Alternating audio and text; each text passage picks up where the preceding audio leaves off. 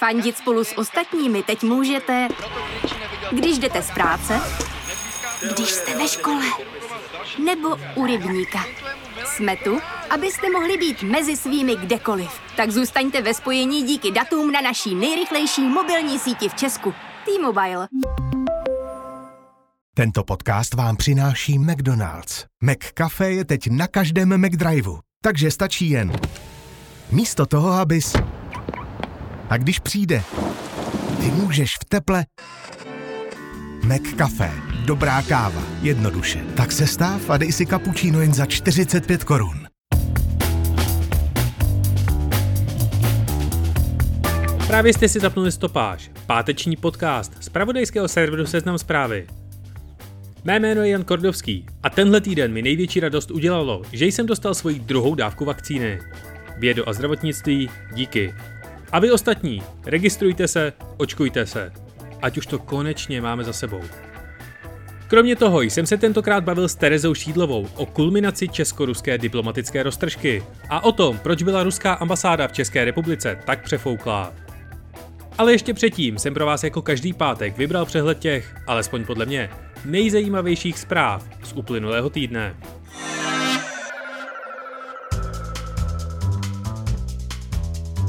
Premiér Babiš měl dost náročný týden. Policista Pavel Nevtípil definitivně uzavřel vyšetřování kauzy Čapí hnízdo. Státnímu zástupci navrhl, aby byli Babiš i bývalá manažerka Agrofertu Jana Majerová obžalováni. A pak odešel do civilu. Vyšel další předvolební průzkum, ve kterém není Babišovo hnutí ANO na prvním místě. A střetem zájmů českého premiéra se začal zabývat i úřad Evropského veřejného žalobce. Po dvou dnech od startu také začala fungovat evidence skutečných majitelů firem. V níž je Andrej Babiš uveden jako nepřímý skutečný majitel Agrofertu, se kterým podle jeho slov samozřejmě nemá nic společného. No a ve čtvrtek čelil pokusu o vyslovení nedůvěře jeho vládě, který díky komunistické straně ustál a ve svém plameném projevu ukázal, na jakého Babiše se můžeme v následujících čtyřech měsících těšit. Takže já říkám vám hlasitě a nahlas, vážení spoluobčané, my v Česku nechceme žádný multikulturní, ekofanatický pirátostán. Nechceme. Izrael má po 12 letech nakročenou k novému premiérovi. Benjamina Netanyahu by měl vystřídat krajně pravicový Naftali Bennett, který se v roce 2023 v čele izraelské vlády vystřídá s Jairem Lapidem, lídrem centristů. Nová vládní koalice je nakonec složená z celkem osmi stran, včetně jedné reprezentující arabské zájmy. Je to vůbec poprvé, co taková strana usedne v izraelské vládě. S deeskalací izraelsko-palestinských vztahů ale pravděpodobně nikdo počítat nemůže. Bennett je nechvalně známý svým tvrdým přístupem k palestinské menšině a zcela jednoznačně odmítá řešení v podobě dvou samostatných států.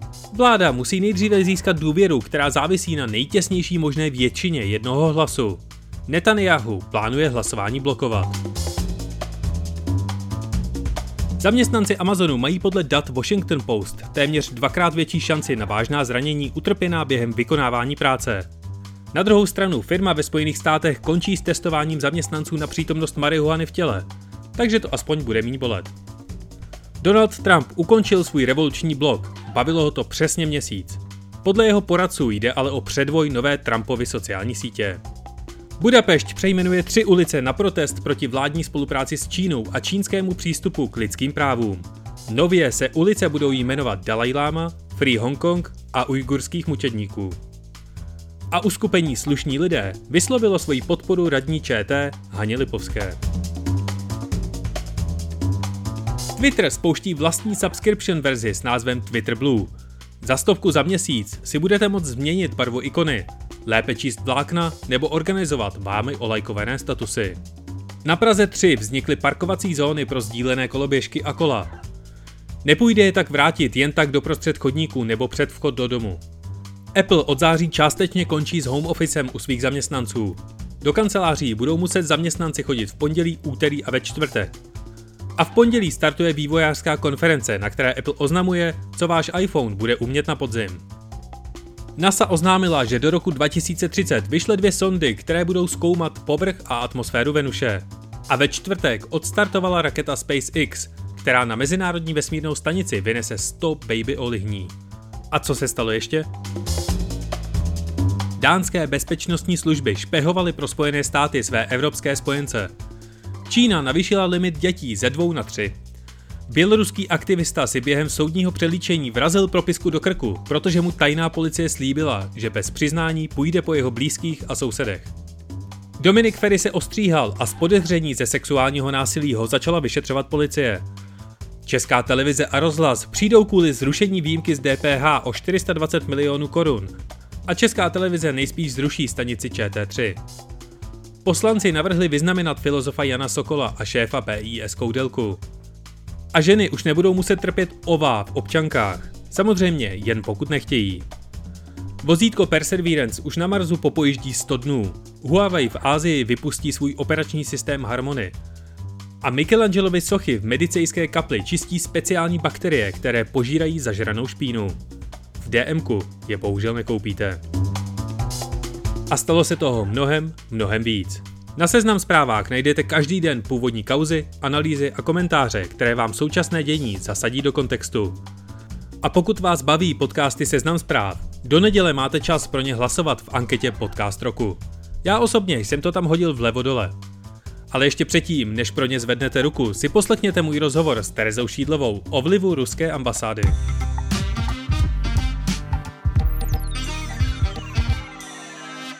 Pondělí odletěla z pražského letiště Václava Havla poslední skupina ruských diplomatů, které naše ministerstvo zahraničí vyhostilo kvůli dohře výbuchu muničního skladu ve Vrběticích. Dorovnal se tak počet diplomatů na ruské ambasádě v Praze a na naší ambasádě v Moskvě. Na to, jak jsme se do tohohle bodu dostali a jak ruská ambasáda vlastně fungovala, se budu ptát Terezy Šídlové, redaktorky Seznam zpráv, která se léta věnuje diplomatickým hrám v České republice. Ahoj Terezo, díky, že jsi přišla do stopáže. Ahoj, děkuji za pozvání. Než se pustíme do toho rozboru, jak vlastně funguje celá instituce ruské ambasády, můžeš mi vysvětlit, co má běžně ambasáda, jakákoliv, vlastně na starost? Jasně. Tam jsou dvě složky. V zásadě jedna je taková trošku ta nudnější, ta úředničtější, ale zase je potřebná v případě, pokud lidé cestují a dostanou se třeba do nějakého průšvihu, tak já nevím, ztratí doklady, eh, nebo když žijí v cizině, potřebují ověřit nějaké dokumenty, tak to ten, to, to velvyslanectví eh, zařizuje. Eh, pak je ta druhá, ta je taková víc političtější, až možná trochu víc vzrušující, protože eh, ta diplomacie se dost prolíná se spravodajskou činností, třeba velvyslanci mají vysoké prověrky právě, aby mohli nakládat s citlivými informacemi. A vlastně ta ambasáda jakoby politicky sleduje situaci v té zemi, aby mohla ty informace posílat eh, do Prahy, do centrály na ministerstvo zahraničí, kde pak s nimi pracují, aby věděli, jaká je politická situace, získávají se tam kontakty, znovu je to prostě, jsou to, jsou to nástroje nebo jsou to aktivity na pomezí diplomacie, politiky a spravodajské činnosti, kdy jakoby se získávají kontakty, informace, země lobují za své zájmy, sledují, jaká je legislativa eh, v těch parlamentech, v těch zemí, aby třeba eh, věděla vláda, diplomacie domácí, v jakých tématech se mohou potkávat třeba na mezinárodní půdě, v jakých naopak ne eh, a tvořili nějaké prostě koalice. A to je asi tak všechno. No a ta ruská ambasáda, ze které teda v pondělí odletěli uh, diplomaté vyhoštění, tak měla ještě nějaké další extra služby? Co všechno zahrnovaly aktivity ruské ambasády? Tak myslím si, že fungovala standardně. Tam spíš šlo o to, že jakoby byla eh, nadstandardně personálně obsazená Jo, že, nebo i třeba řešili se, kolik mají automobilů k dispozici, jo. A spíš tam šlo o to, že byla jakoby nafouknutá, jo, byla moc, byl tam těch lidí moc, to znamená, že jakoby vznikaly otázky, co vlastně ty lidi dělají, pokud prostě nemusí vyřizovat razítka eh, pro víza, případně sledovat legislativní proces eh, v parlamentu, tak co tam tedy vlastně tolik lidí, eh, na co je, na, na co je potřebují, jakoby ta, ta, ta ruská strana tady právě v Česku. No a jsou ještě nějaký jiný státy, které mají v České republice nadstandardní nebo velké ambasády? Já předpokládám, že ty klasický hráči, jako je USA, Rusko, Čína, Velká Británie a Francie. Nebo je to ještě třeba nějaký další překvapivý velký hráč? Uh, určitě američané samozřejmě, ale je překvapivé, že jako američané, pokud si správně vybavuji, tak mají tady míň lidí a to je spojenecká země. My, jsme, my máme společnou obranou politiku v rámci NATO, to znamená, že ta výměna je vyšší než s Ruskem, což prostě není, že obzvlášť teď jsme na seznamu nepřátel, nebo zemí, které nejsou považované za přátelské, abych to řekla přesně.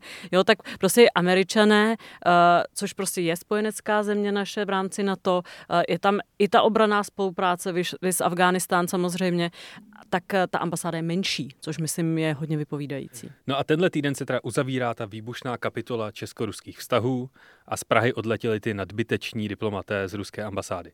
Opravdu jich odjelo všech avizovaných 123, jak říká České ministerstvo zahraničí? V tuto chvíli nemám jiné informace, že by neodjeli a, a pan ministr Kulhánek na tiskové konferenci e, říkal, že, e, že tedy odjeli, že splnili ty podmínky.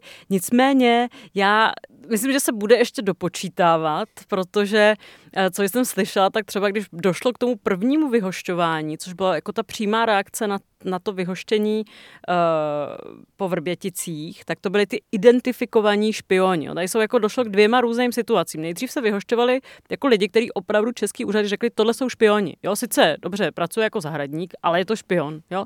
Že jakoby ty úřady řekly, my je identifikujeme jako špiony. V té druhé fázi se řeklo, se použil jiný nástroj, uh, kdy jakoby ty rusové si vlastně mohli vybrat, kdo odjede. Jo, což samozřejmě neznamená, že tady nezůstali žádní zpravodajci. Samozřejmě tady nějací zůstali stejně jako jsou na všech ambasádách na světě. A Dlouhodobě prostě historicky je tady nerovnoměrnost v, tom, v těch jako velikosti personální obsazení těch ambasád. A my jsme v Rusku měli méně lidí, ale měli jsme tam jeden takový jakoby bod, který je pro nás eh, citlivý a bolestivý, na který nám samozřejmě Rusové sáhli eh, v, te, v rámci té krize a v rámci jakoby těch vyjednávání. A my jsme tam zaměstnávali vysoký počet místních sil, jo, což jsou prostě lidé, protože je to prav, pravděpodobně, protože to je levnější dá se spekulovat o tom, že jsme tam prostě neměli takovou jako spravodajskou přítomnost, abychom využívali prostě, abychom potřebovali mít ty lidi pod jako diplomatickým krytím. Jo. Takže my jsme opravdu jsme měli jako potřebovali řidiče nebo kuchaře do Českého centra v Moskvě, tak jsme prostě najeli místního, protože jsme potřebovali opravdu kuchaře. Jakoby, že jo. A na ty nám sáhli ti rusové, a teďka jakoby se začalo to vyjednávání, to jsem jakoby, a to bych přirovnala k tomu vlastně eh, jakoby špionážnímu thrilleru, jo, nebo za, roz, jako spustily se tedy ty, ty, ty, jako ty po, pomalé pohyby, jo, kdy se jakoby čekalo, jak se bude reagovat eh, druhá strana. Takže nejdřív my jsme dali ty výpovědi, jak jsme dostali uloženo z ruské strany těm místním, těm Rusům, které jsme zaměstnávali v Moskvě. Pak oni Rusové oznámili v pondělí na to, že, uh, že tedy dorazí ty speciály letecký. A my jsme tedy řekli, že ještě osm výpovědí budeme dávat až ke konci opravdu toho posledního května, takže tam jakoby docházelo k takovým, myslím, uh, jakoby pomalým posunům, aby, kdy, kdy jakoby se tak oťukávaly ty strany, jestli si vlastně ve finále vyhoví. A uvidíme tedy, jestli, jestli ještě se k nám nedostanou nějaké informace, protože vlastně část jich odlétala a část z nich odjížděla vozem, což jakoby Mm, vlastně úřady, jestli jsem to dobře pochopila, tak vlastně úřad, naše úřady se dozvědí, že jakoby opravdu odjeli až v momentě, kdy překročí jakoby šengenskou hranici. Protože to obrovské obsazení té ruské ambasády v Česku není nic jiného než pozůstatek těch sovětských časů, kdy to samozřejmě symbolicky i prakticky vlastně značilo naši podřízenost Sovětskému svazu tehdy, tomu, že patříme prostě na ten východ, že patříme do té vlivové sféry a byly to opravdu sny, sen generace diplomatů demokratických českých s tím něco udělat, s tou ambasádou. Že se to povedlo zrovna Babišovi, což je člověk z minulostí, jakou má samozřejmě, a ještě to posvětí prezident Zeman, což je člověk, jehož politika minimálně Orientovaná jedním směrem. Dobře je orientovaná na východ, to, to lze určitě říct. A, a častokrát uh, vlastně to, co říká prezident Zeman, uh, lze velice dobře využít uh, ruskou propagandou, uh, tak uh, je vlastně opravdu malý zázrak. A jak, v jaký fázi jsou teď ty česko-ruské vztahy? Mně přijde, že pokud je to pro Babiše takovýhle úspěch, proč se tím víc nekasá a neprodává to jako já jsem ten silný diplomatický hráč, který udělal to, co se tady 30 let nepovedlo? To je prostě zajímavá situace, že to prostě jakoby jeho voliči asi úplně neocení. Jo. Tam je spíš zajímavé, proč se tedy jakoby k tomu odhodlal, přestože jeho voliči eh, část to nebude zajímat, část je přímo jakoby z těch vrstev společnosti, které jakoby jsou nostalgičtější k minulosti, protože on to reprezentuje, že jakoby ten člověk může uh, uspět za minulého režimu v demokratické společnosti, jo, může být jakoby na vrcholu. Takže ty nemají nějaké negativní vztahy k Rusku, k sovětskému stavu, svazu, potažmo Rusku. Jo. To je jakoby specifická situace, která asi bude spíš na historicích, kdy jakoby myslím si, že premiér Babiš, uh, ačkoliv i na tom mezinárodním poli má mnoho trablů a zejména v, v tom citlivém evropském prostředí, eh, kdy ten, ta otázka toho střetu zájmu je samozřejmě problémem, tak eh, myslím si, že udělal povinné minimum, aby nás nedostal do izolace eh, nějaké povinné minimum jakoby pro ten stát podle mě v tomto směru udělal. A udělal to i přesto, že je těžký pragmatik, ale udělal to, přestože jako jeho voliči to úplně neocení a premiér Babiš musí vidět, že ten politický vývoj, vlastně už ten jeho konec v té politice někde na dohled je. Dlouho nebyl ani na dohled, jo? to bylo opravdu zabetonovaný na těch 30% a vypadalo, že se nemůže nic změnit. Samozřejmě se to stalo v politice, na politice je krásný to, že tam hraje spoustu faktorů a nikdy nevíme, co bude zítra. A, a, a má to prostě lidský rozměr. A v tuto chvíli, aspoň na tom horizontu, jakoby je vidět nějaká nějaké situace, kdyby prostě premiér Babiš vlastně skončil. A myslím si, že jeho úvaha může jít směrem k prezidentské volbě, o čem se samozřejmě mluví. A pokud on bude, pokud, a tady už by se mu ty vrbětice mohly hodit, protože tam potřebuješ jakoby tu většinovou volbu, že jo, tam máš jiný systém, kdy jakoby on, kdy potřebuješ jakoby konsenzuálnějšího kandidáta, takže on by, tam vždycky se říkalo, že prostě, ano, Babiš eh, do, jako prezidentská volba, ano, chtěl by to, ale že jsou všechny průzkumy vychází, že prostě v druhém kole ho porazí v zásadě kdokoliv. A tady by mohl vlastně přijít s tím, že OK, já vím, že mě nesnášíte, jste všichni hejtři, jak on říká, ale Vidíte, já jsem udržel nás na západě, já jsem eh, nepodlehl tomu ruskému tlaku a to je něco, co zajímá jeho nevoliče. McCafe je teď na každém McDriveu, takže stačí jen místo toho, abys...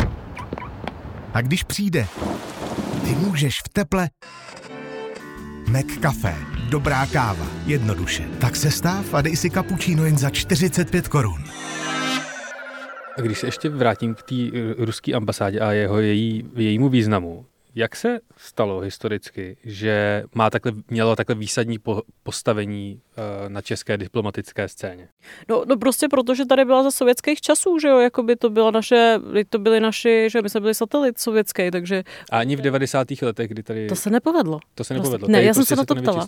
Ano, já jsem se na to ptala, právě proč se to neslo. A nikdy jakoby k tomu nedošlo, jo. Jakoby třeba mi říkal někdo, někdo některý jakoby z diplomatů, když jsem, když jsem to jakoby zjišťovala, tak v těch 90. letech to bylo prostě jiné Rusko, jo, jakoby uh, bylo to takové to jelcinovské Rusko, kdy, i, kdy, kdy, kdy jsme mohli vstoupit jakoby do NATO, jo, kdy mohli, teď jsem to špatně formulovala, kdy jsme prostě vstoupili do NATO a Rusko neudělalo nic, jo, teďka když eh, Ukrajina nebo Gruzie chce vstoupit nebo avizovali, že, chtějí, že by chtěli výhledově vstoupit do NATO, tak co se v těch zemích děje?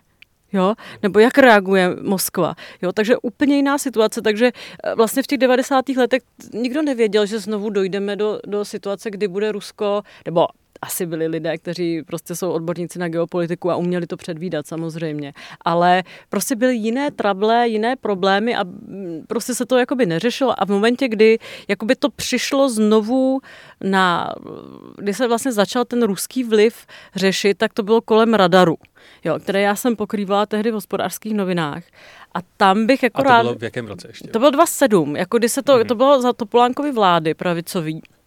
Byla za pravicový Topolánkový vlády, která uh, jakoby s, s americkou administrativou začala domlouvat tento projekt uh, jakoby česko-polský, kde by byly, že tady radar v Polsku, měly být rakety, A já si pamatuju, to, to je fascinující, jo, že vlastně tehdy spousta diplomatů a, a lidí z té bezpečnostní komunity i politici chodili a říkali, Hleďte, ale ten, ten, ta kampaň proti radaru, která byla poměrně silná a měla zastánce především jako i, i na té politické scéně v ČSSD, eh, tak eh, ta je prostě Rusem placená. Jo. Nebo je ovlivňovaná jakoby Rusy. A my jsme tehdy všichni říkali, ach jo, to jsou prostě uh, stihomamy nebo politické hry, co by, co, co by si jako rusové jako na tom vzali, na, na nějakým radaru. Ano, samozřejmě politicky oni říkali Putin, ale to byla jiná doba, kdy Václav Klaus jel do Kremlu a řekl, my tady budeme mít radar a nic se nedělo, jo, jako by to už si dneska neumíme skoro představit, jo. I Václav Klaus, jo, to, tohle, tohle, tohle udělal. A my jsme tehdy všichni říkali, pamatuju si, jako, to jsou prostě takové řeči, nějaké stihomamní, co by ta nějaký ruští špioni řešili s radarem. Až vlastně později, dneska to říkají ti diplomaté, kteří se kolem toho točili. Třeba Petr Kolář, známý takový komentátor v oblasti diplomacie, te, v té době velvyslanec USA, takže měl na starosti, byl úplně nejblíž těm vyjednávání a, a nepochybně disponoval řadou citlivých informací, které ani dneska není možné sdělovat. Tak vlastně říkal, že ten radar byl ten moment, kdy jakoby ten ruský vliv se sem znovu, jo, po těch letech, kdy se i sovětský svaz pamatovával, i mocensky, i ekonomicky samozřejmě, to, tak to trvá dodnes, tak eh, jakoby si vlastně znovu otevřel ty vrátka a dostal se sem a pak samozřejmě ten další příběh už známe, že jo, jakoby ten ruský vliv, informační války, dezinformace, to už všechno je, myslím, popsané, to nemusím já tady rozvádět, ale je to vlastně součástí reality, zvlášť v tom středoevropském prostoru. Ty jsi zmiňovala, že jsme se dostali na seznam nepřátelských zemí Ruska. Co to v praxi znamená a kdo všechno tam je? No, jsme tam jenom s Američany. Což je vtipné, protože ten jakoby, to mělo jakoby vývoj, že jak, oni nejdřív vypustili nějaký neoficiální a tam jsme byli ještě jakoby s dalšími sympatickými zeměmi, třeba, eh, třeba Lotyšskem, Litvou, eh, byla tam Gruzie v nějaké fázi, eh, byla tam Kanada, a pak nakonec, to je na to vlastně fascinující, že jakoby oficiálně, jako, že, jako ten štempel to mělo jenom jako v případě, že to, že to je jenom, že to jsou Spojené státy americké a Česko, což eh, si myslím, že třeba jako s Polskem ty vztahy jsou jako dlouhodobě napjatější a ne, nevím, nevím, co si toho vzít. Jakoby, prakticky to znamená to, že se omezuje zaměstnávání místních sil. To je opravdu ten praktický jakoby dopad. Takže si, takže si nemyslíš, že třeba se Rusko uchýlí k nějakým ekonomickým sankcím, že Hamé bude muset zavřít továrnu na paštiku v Rusku? Já jsem popisala jako, jako vtipnou, nebo já nevím, jestli je vtipná, ale mně přijde vtipná, vtipný příběh, kdy my jako jsme usilovali o to, abychom byli pozorovatelé v Arktické radě. To zní zvláštně, ale ono to je docela důležitá věc, má to ten jakoby zelený rozměr a v tom arktickém prostoru se střetávají velmoce, takže eh, to je diplomaticky zajímavé. A, a vždycky před tím evropským předsednictvím je jakoby dobrý zkoušet se dostávat do těchto orgánů, protože pro ty země jsme důležitý, nebo budeme důležitý a můžou nás podpořit v těch, jakoby v těch hrách diplomatických zákulisních, jo, že pro nás vednou ruku, protože si řeknou, a Česko se nám bude hodit, že bude předsedat Evropské unii, tak když budeme potřebovat nějakou dostat agendu, jako v Bruselu na, na, na stůl, tak potom jim řekneme, my jsme pro vás hlasovali v té a té radě, jo, třeba v roce 2009 my jsme se takhle snažili dostat do Rady bezpečnosti OSN taky neúspěšně. A tady prostě v té arktické radě Uh, tam jde o peníze, o vliv, o klima, máme tam vědce, jo? takže i když nám se to zdá velice vzdálené, tak je to vlastně docela zajímavá věc. A tam jakoby se hlasuje právem VETA a samozřejmě Rusko je členem k té arktické rady a, a vlastně došlo k tomu, že, že nás tam nepustili ale zvolili, zvolili jakoby měkčí nástroj, že jakoby vlastně se to vůbec nepustilo na to hlasování na úrovni ministrů, jo, protože nebyl na tom koncenzus. Takže z toho lze odvodit, že jakoby v tom zákulisí Rusové řekli, ne, nebudeme je tam pouštět, ale ne, jako nedošlo to tak daleko, aby jako demonstrativně řekli ne, takže jako by ta naše kandidatura jako vysí tak nějak jako ve vzduchu a třeba na příští jako ministerské radě, což bude ale podle mě za dva roky, tak eh, se to může jakoby vrátit, ale a to, a to je jakoby drobnost. Pak samozřejmě se můžou odehrávat různé věci, které nám zůstanou skryté, nějaké naschvály. My máme v podstatě z, z umrtvený v tuto chvíli Český dům v Moskvě, a což je taky takový složitý příběh a tam je to takové zázemí právě pro podnikatele a tam se musela zavřít hospoda, hotel,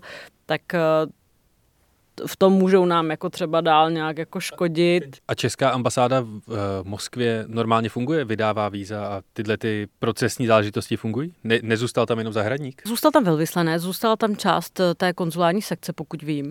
Asi nějak částečně funguje. Uh, ale samozřejmě málo. Tam uh, nám nabídli pomoc, že třeba částečně se můžou, tam asi, asi by mohli částečně nějak třeba právě tu, jak jsme se bavili, tu nudnější úřední agendu těch razítek, jakoby by asi mohli zastat třeba nějaké jakoby spojenecké ambasády typově nějaká evropská, jo, jakoby, protože prostě unijní nějaký dohody, tak to, to, to, takové nabídky určitě česká diplomacie má. Já jsem se na to ptala, zatím mi nebylo sděleno, jestli nějakou využijí. Takže asi to nějak funguje, ale takové ty vztahy jsou tam asi teďka, jakoby nevím, jestli tam zrovna někdo tam se to můžou mstít, jo, tam třeba uh, nemusí vydávat, ne, nemyslím, že můžou zavřít rovnou jako fabriku, ale třeba nevydají víza uh, obchodníkům, který by tam chtěli jet, jo, to můžou být takové jakoby malé. Ale co ještě jsem chtěla říct, jakoby ty moje diplomatické zdroje nevylučují, že jakoby ta debata s tou ruskou stranou může vést k tomu, že se jakoby znovu jako navýší ty počty do nějaké míry jakoby těch lidí, protože vlastně v obě ty ambasády jsou teďka trochu ochromený. Jo. Jasné je, že ty vztahy jsou prostě teďka napjaté a jak se říká, jako vlastně mě to překvapuje, že to prošlo tak hladce, protože prostě jakoby, aby uh, Rusové, myslím, můj názor je a jak to jakoby pozoruju, tak v té diplomacii se to projevuje, mají prostě rádi dominují a jestli něco nemají, jako myslím, moc nebaví a když prostě menší země si jako na ně, a zvlášť země, která, kterou oni považují jakoby vlastně zemi ve své nějaké sféře vlivu. Já si pamatuju, já jsem zažila, eh, zažila takovou situaci v roce 2009, kdy se Karel Schwarzenberg, tehdejší minister zahraničí, vracel, měl takovou zvláštní cestu, bylo to v rámci ty, právě předsednictví a jel nejdřív do Washingtonu, kde jakoby jednal s Hillary Clintonovou, tehdejší ministriní a tam to moc nedopadlo, protože vlastně se ukázalo, že ta nová Obamová administrativa ten radar nechce. A na to konto jel prostě letěl rovnou do Moskvy, kde měl setkání s Lavrovem, což myslím bylo dokonce poslední jednání jako ministrů zahraničí Česká a Ruska. A tam došlo k takové jako roztržce, kdy se pohádal Lavrov se Schwarzenberkem, jestli jsme východní nebo střední Evropa. Jo? A tam bylo vidět, jo, že, že samozřejmě Lavrov jakoby argumentoval tím, že podle nějaké OSN mapy jakoby jsme a kníže tak jakoby se stekal, ne, my jsme střední, střední Evropa. A takhle nás oni vidí, jako východní Evropu, myslím, tak tam to bylo vidět a myslím si, že nemají, že nemají rádi, když eh, země, jako jsme my, uh, si, si vlastně dovolí, myslím si, že to bylo jako vlastně dobře sehraný, jo, jako ze strany té české diplomacie, což uh, spíš bych přisoudila těm jako zkušeným diplomatům, který jako vytvořili vlastně dobrou taktiku, kdy asi vlastně ta ruská strana neměla jako volbu, jo, což si myslím, že pro ně musí být jako nepříjemný, proto bych čekala, že se to nějak projeví. Takže myslíš si, že to není úspěch eh, nového ministra zahraničí Jakuba Kulhánka, ale té české diplomacie? Pan ministr Kulhánek, já nevím, eh, je to, zase je to člověk, který je jakoby odborník na bezpečnost, takže si myslím, že do jisté míry měl měl důvěru těch vlastně diplomatů, který mají ten bezpečnostní přesah a vlastně stáli u celé téhle a jako vymysleli celou tuhle tu operaci. Jo? On vlastně na tom vnitru dělal ty jako vlastně tajné služby pro Hamáčka a, a s těma lidma se asi znal, takže myslím si, že v tomto směru Uh, ať to potom jako vlastně proběhlo a dopadlo všelijak, tak v tomhle uh, směru myslím si, že určitě tam to nějak uh, ne, ne, ne, neškodil v tomhle směru. Myslím, že ministr Kulhánek, protože je prostě odborník na ty jako bezpečnostní věci, který s tím, s tou českoruskou roztržkou úzce souvisí. A měl Lubomír Zaurálek pravdu, když při té své šarádě, rošádě mluvil o tom, že to ministerstvo je vykuchané a že ty kompetence jeho přešly někam jinam? No v té době bych řekla, jsem to psala, že určitě ano, protože vlastně část té část agendy byla vyvedena jakoby vlastně na, na, na hrát Rudolfu Jindrákovi, který se stal vládním zmocněncem pro česko-ruský vztahy. Uh, já to sleduju zblízka vlastně od loňského roku, kdy se jako přiostřila ta celá jako akce s Dukovanama, jo. A tam je prostě vidět, jak se opravdu pohybujeme na citlivém terénu a vždycky je to prostě o centimetr dopředu a od, je to hrozně těžko se to popisuje, ale a myslím si, že, že zatím jsou jakoby, hlavně jakoby naši diplomaté a bezpečnostní komunita, která vlastně v, v, v nebývalé situaci, kdy vlastně má obavu, že ten nepřítel je přímo jako v těch strukturách, jo, který vlastně oni mají hlídat, jo, kdy, kdy se bavíme o nějakých vazbách, ne, nemluvím samozřejmě přímo o prezidentu republiky, ale o jeho nějakých vazbách, které mají přístup eh, vlastně do českých institucí, tak vlastně se eh, myslím si, že historici budou mít s tím opravdu jednou jako budou si psát vlastní takový jako Netflixový seriál, jo, nebo... Tvoje články na Seznam zprávách, tak se právě poslední třeba měsíc nebo dva hodně zaměřují tady na, bezpe- na ruskou situaci, na ruskou ambasádu, takže ty si určitě uh, posluchači můžou přečíst a doporučuji vám to, budete to mít skoncentrováno. A ještě je super tvůj článek z tohohle týdne o Robertu Šlachtovi, takže to vám taky posluchačům doporučuji si přečíst. A tohle byla Tereza Šídlová a já ti moc děkuji za rozhovor. Já moc krát děkuji. Díky za zájem a za, za, za poslech.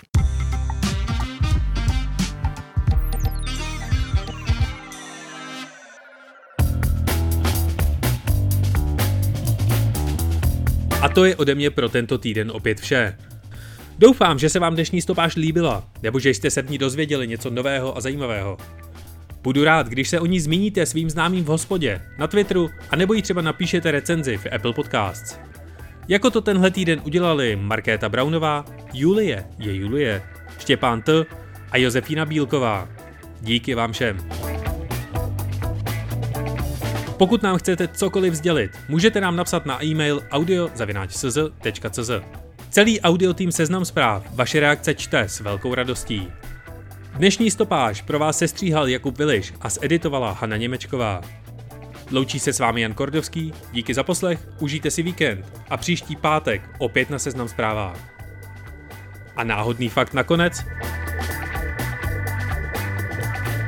Rusko má větší rozlohu než je povrch dnes už neplanety Pluto. Ta za dobu od jejího objevení až do zrušení statusu planety v roce 2006 nestihla ani jednou oběhnout Slunce.